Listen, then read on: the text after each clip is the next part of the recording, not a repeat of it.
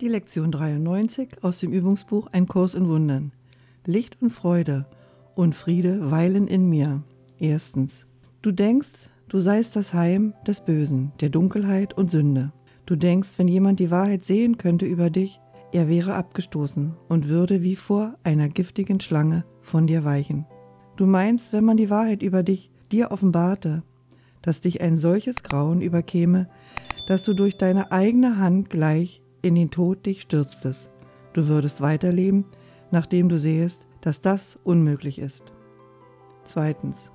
Das sind Überzeugungen, die derart fest verankert sind, dass es schwer ist, dir zur Sicht zu verhelfen, dass sie auf nichts beruhen. Dass du Fehler begangen hast, ist offensichtlich. Dass du Erlösung suchtest auf sonderbare Art und Weise, dass du getäuscht wurdest, täuschtest und Angst hattest vor törichten Hirngespinsten und brutalen Träumen und dich vor staubgemachten Götzen beugtest. All dies ist demzufolge wahr, was du jetzt glaubst. Drittens. Heute stellen wir dies in Frage, nicht vom Standpunkt deines Denkens, sondern von einem völlig anderen Bezugspunkt aus, von wo aus solche nichtigen Gedanken keine Bedeutung haben. Diese Gedanken entsprechen nicht dem Willen Gottes.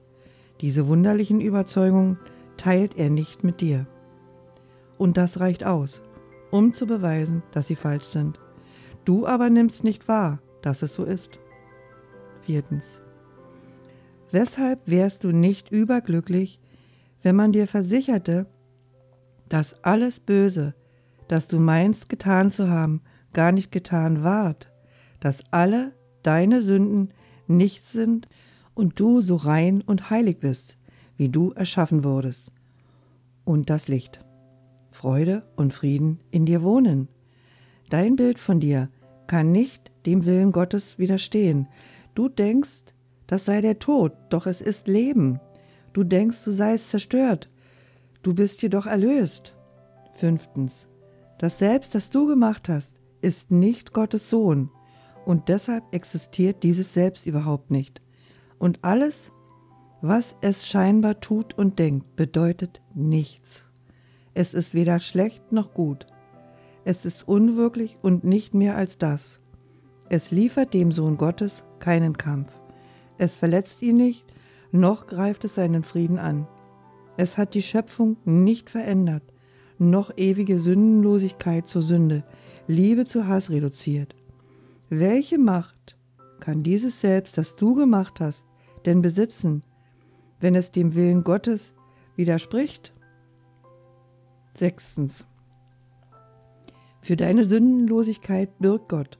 Das muss unablässig wiederholt werden bis es angenommen wird. Es ist wahr, für deine Sündenlosigkeit birgt Gott. Nichts kann sie berühren oder das verändern, was Gott als ewig schuf. Das Selbst, das du gemacht hast, böse und voller Sünden, ist bedeutungslos. Für deine Sündenlosigkeit birgt Gott und Licht und Freude und Friede weilen in dir. Siebtens. Die Erlösung verlangt, dass du nur einen einzigen Gedanken annimmst. Du bist, wie Gott dich schuf, nicht was du aus dir machtest. Was immer du vermeintlich Böses tatest, du bist, wie Gott dich schuf. Welche Fehler du auch immer begangen hast, die Wahrheit über dich bleibt unverändert. Die Schöpfung ist ewig und unveränderbar. Für deine Sündenlosigkeit birgt Gott. Du bist und wirst immer genauso sein, wie du erschaffen wurdest.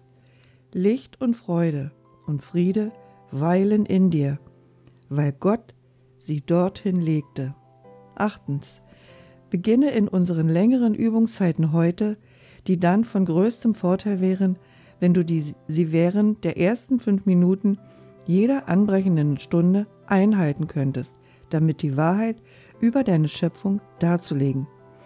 Licht und Freude und Friede weilen in mir, für meine Sündenlosigkeit birgt Gott. Lege daraufhin deine törichten Selbstbilder beiseite und verbringe den Rest der Übungszeit mit dem Versuch, das zu erfahren, was Gott dir gab, anstelle dessen, was du für dich selbst verfügt hast. Neuntens. Du bist, was Gott schuf oder was du gemacht hast. Ein Selbst ist wahr, das andere ist nicht da. Versuche die Einheit deines einen Selbst zu erfahren. Versuche seine Heiligkeit zu würdigen und die Liebe, aus der es erschaffen wurde. Versuche das Selbst nicht zu behindern, als dass Gott dich erschaffen hat, indem du seine Majestät hinter den winzigen Götzen des Bösen und der Sündigkeit versteckst, die du gemacht hast, um es zu ersetzen. Lass es zu sich selbst kommen. Hier bist du, das bist du, und Licht und Freude und Friede weilen in dir, weil dies so ist. Zehntens. Möglicherweise bist du nicht bereit oder gar nicht in der Lage, die ersten fünf Minuten jeder Stunde für diese Übung zu verwenden. Versuche es jedoch, wenn du es kannst. Zumindest denk daran, die folgenden Gedanken jede Stunde zu wiederholen. Licht und Freude und Friede weilen in mir. Für meine Sündenlosigkeit birgt Gott. Versuche dann mindestens etwa eine Minute lang deine Augen zu schließen und zu begreifen, dass dies eine Feststellung der Wahrheit über dich ist. Elftens. Wenn eine Situation entsteht, die dich zu beunruhigen scheint, vertreibe rasch die Illusion der Angst, indem du diese Gedanken noch einmal wiederholst. Solltest du in die Versuchung geraten, auf jemanden ärgerlich zu werden, so sage still zu ihm. Licht und Freude und Friede weilen in dir. Für deine Sündenlosigkeit birgt Gott. Heute kannst du viel für die Erlösung der Welt tun.